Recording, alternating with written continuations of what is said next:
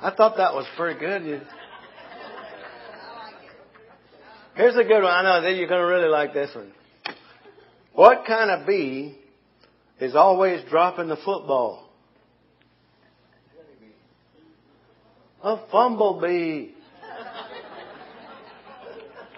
It's football season. He won't play for Dallas. Yeah. Dallas gets a new coach. Coming, in, a new coach. Yeah. I don't know if he wants the job or not, but he's going to. They're going to hire one, I bet you. Let's pray for our leaders, and then we'll get right into the message. We don't have a long time to do the message, so but y'all have time to stick around if we go past twelve or one. Or... Let's pray. Father, we just lift up our president and those in authority over us and over this nation right now. At this time, Lord, they need our prayers. They need our confidence. We just pray, Father, that you would surround uh, those in authority and those in leadership positions in this nation, politically uh, and mil- militarily. Uh, Lord, that you would uh, give them wisdom from above, uh, strategies. They need they need wisdom and confidence and strategies right now, more important than anything else in the world. We just pray your protection over our nation and over our people all over the world for peace loving people. In Jesus' name, we thank you for that. Amen. Okay, continue to pray for our nation. We need prayer right now more than any time. The title of my message today is called Give In, Give All, Gain All. Give In, Gain All. The entire ministry of Jesus was a revelation of God's desire to do good for people. You may ha- get a pen out and get a piece of paper because I'm going to write some things and we're going to put some statements up there that you need to remember. You need to have these so you can look back on them and remember them because this message today will change your life. I'm not going to, I'm not going to even uh, consider that it won't because I know this message changed my life when I read this about 16 years ago. I read this message that I'm going to preach to you today and it changed my life from that day on. And, and I know it'll change your life, so be ready to write down some statements that uh, we put up there on the screen. But, but the ministry of Jesus, He did what the Father said do. Whatever the Father told him and whatever the Spirit led him, that's what he did. And he desires to do good for people. Jesus had God given authority that empowered him to bring healing and deliverance to anyone, listen, anyone who would give him that place in their lives.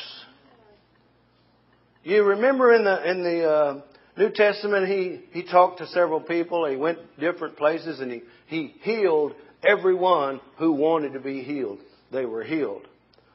And from his word, we can see that those who let God move in their lives received the most from him. And he still operates the same way today. Those who let God move in their lives re- receive the most from Him. I think this is one of the statements in my in my notes. Did you have that one, Michael? So remember that those who let God or allow God to move in their lives receive the most from Him. You know, we, we pray often about things that we'd like God to do for us, and we'd like this, and God, won't you do this, and God this, and this.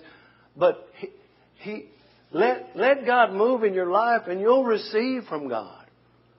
You know, the whole thing about salvation and how you received it was trusting.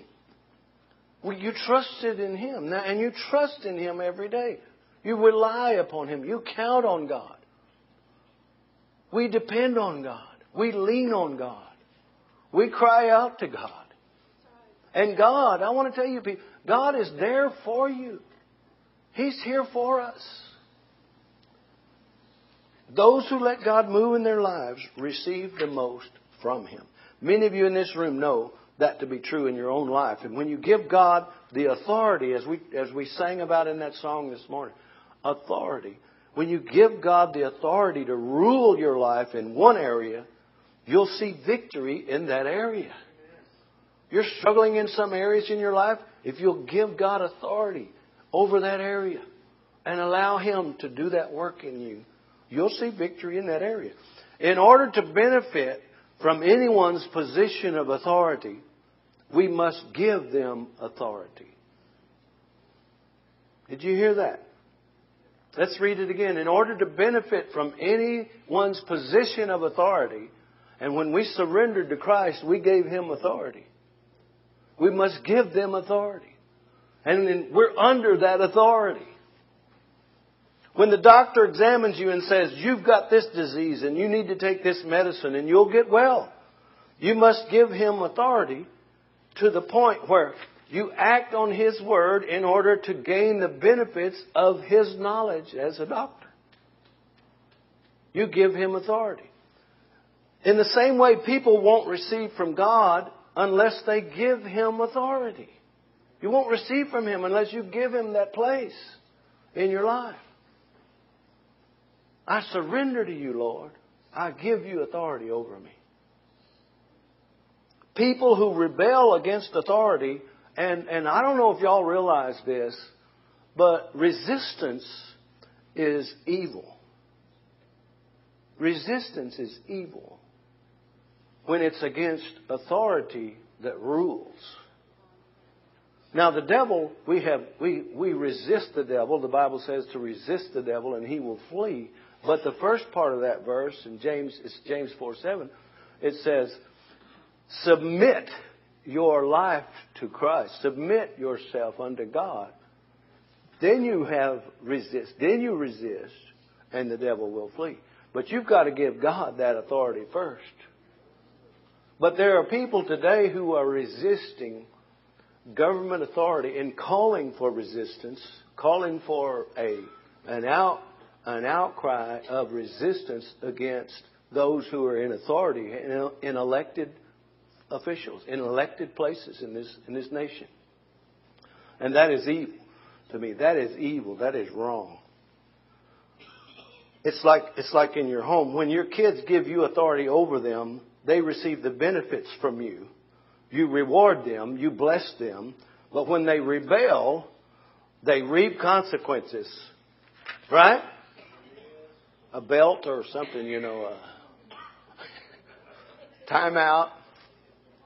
God designed His entire kingdom to function based on receiving Him as the ultimate authority and His leaders as His representatives. Now, when you, when you surrendered to Christ and you gave your life to Christ, you became a citizen of the kingdom of heaven that day. You became a citizen of the kingdom of God. Amen? So you're still here on this earth, but you are a citizen of heaven, of another world. Amen? Another place. And from the very beginning of Jesus' ministry, he defined the role that authority would have in receiving from God. In Luke chapter 4, and I'm going to read some of that from the uh, Passion Translation. Luke chapter 4, and I'm going to start. We ended last last week in uh, Luke chapter 4 as well, but I'm going to start this.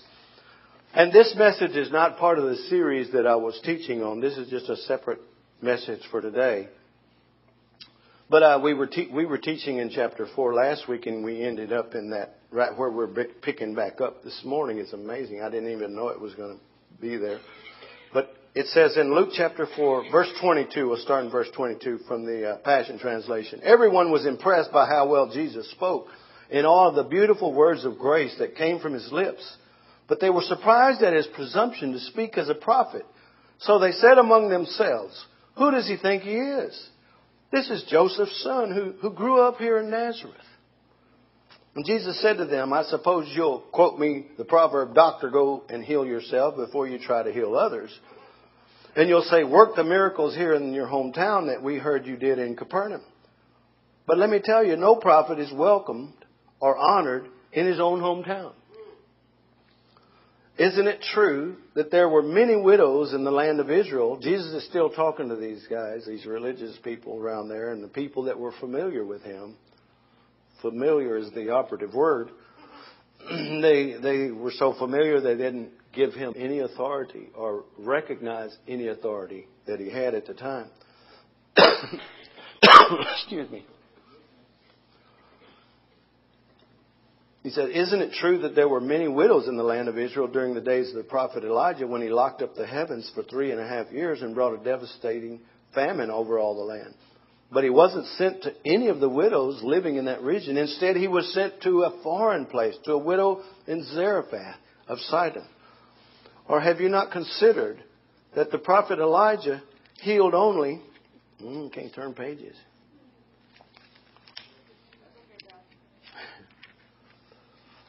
Uh, or have you not considered the prophet Elisha healed only Naaman the Syrian rather than one of the many Jewish lepers living in the land?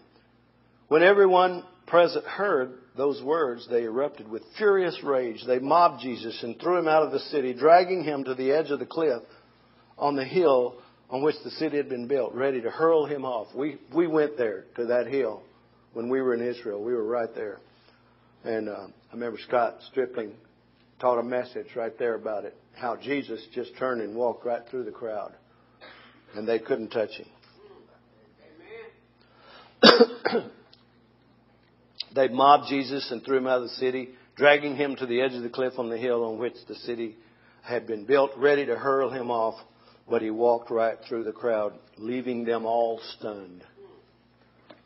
Uh, Jesus used these, these examples that we just talked about as a picture of how vital it is to give authority to God in order to receive from Him. His first example was Elijah. Elijah was sent to a widow uh, to be cared for by her, but the real issue was be, beyond Elijah and his needs. God was also reaching the widow and her needs. God had a miracle for this widow, and God's got a miracle for you as well. Listen, this widow was a, a Sidonian. She wasn't from Israel. She lived in Zarephath, which was a pagan city in the country of Sidon near Galilee. But, but God saw her need, and He was reaching out to her with His love and compassion. She and her son were about to eat their last meal and die. But God. Somebody say, but God. Hallelujah. She wasn't even a believer. She wasn't even a believer. How many know that God knows everything and everybody? Listen, this isn't some rinky dink, dead and dried up God we serve. He's awesome God. I'm here to tell you He knows everything about everyone and He cares about our needs, small and large. He cares when Kim makes a decision to buy shoes, he, he cares. Because he protects me But here's what I want you to learn today. You must give authority to someone in order to receive from them. These people, they gave Jesus no authority. He's just a carpenter's son. He's, who does he think he is talking to us like this? He's a nobody. And they couldn't touch him. Ding, ding, ding, ding. Can't touch this. Ah. Some of y'all got that, I guess. I'm old, see, I know. The only way this widow would live was if she followed the words of the man of God completely. She's fixing to eat her last meal with her son and they're going to die. That's it. They're dried up to nothing. Now, when we read this story about Elijah and this widow to us, it seems really unreasonable for Elijah to ask her for some of her food when she only had enough for one small serving for her and her son, and that was going to be it. How could Elijah ask for something she had so little of? And why would God require this widow to give like this? Here's why. Here's why.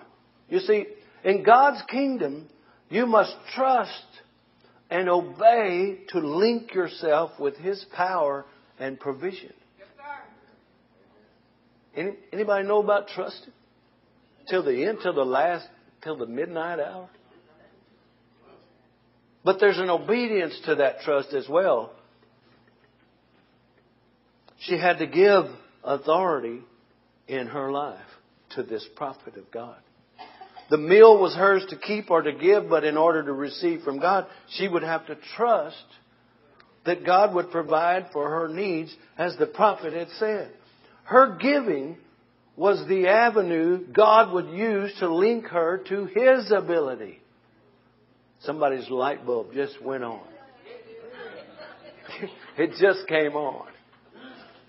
I'm telling you, people, I want you, I, I want you to, to get a revelation today because you will see how God will move in your life when you give Him authority in your life. It, work, it works. It works. We used to say this all the time. If you work the Word, the Word will work. It works regardless of if you work it or not, but it works. It works. You have to give Him that place. God was ready and willing to give, but she had to trust Him to receive. The only thing of value she had was this little bit of meal and a little oil, but that was more than enough. Everybody say more than enough.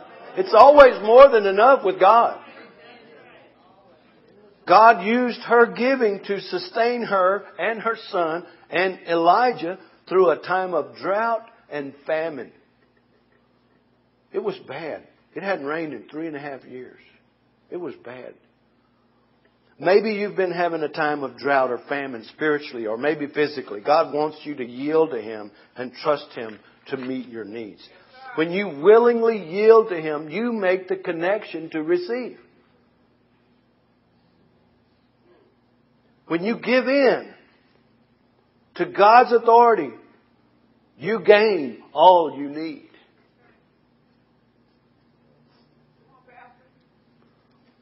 When you give in to God's authority, you gain all you need. This widow joined herself to the promise God made to Elijah. God said he would provide for the prophet, and then through giving and, and yielding her authority, the widow was linked to the promise for her provision also. She could receive his promise because she was under his authority. The second example Jesus noted in Luke 4 was that of, of, of Naaman. Naaman was a powerful warrior who, who lived during the time of Elisha. As a Syrian, he didn't know much about the prophets or leaders in Israel. But God had his servants bring him the hope that he could be healed of the leprosy that he had. You all know that story. So Naaman got permission from his king to go to the prophet in Israel to try to get his healing. Remember his, his uh, servant lady, servant girl, told him about this man in Israel. You need to go see him and you'll be healed. But when Naaman came to the tent of Elisha, the prophet of God, he wasn't prepared for what was about to happen. Let's look at that real quick. In, uh, in 2 Kings 5, chapter uh, 5, verses 9 through 14, it says, Then Naaman went with his horses and chariot, and he stood at the door of Elisha's house. And Elisha sent a messenger to him, saying, Go and wash in the Jordan seven times, and I've been there. The Jordan is dirty, muddy, looks like chocolate milk. That's what it looks like to me. It's dirty. Go and wash in the Jordan seven times, and your flesh shall be restored to you, and you shall be clean. But Naaman became furious and went away and said, Indeed, I said to myself, he will surely come out to me and stand and call on the name of the Lord his God and wave his hand over the place and heal the leprosy. Are not the Abana and the Pharpar the rivers of Damascus better than all the waters of Israel? Could I not wash in them and be clean? So he turned and went away in a rage. And his servants came near and spoke to him and said, My father, if the prophet had told you to do something great, would you not have done it? How much more then when he says to you, Wash and be clean? Amen. So he went down and he dipped seven times into the Jordan in the Jordan, according to the saying of the man of God, and his flesh was restored like the flesh of a little child. Eh, we say it like, like a baby's butt. and he was clean. And he was clean.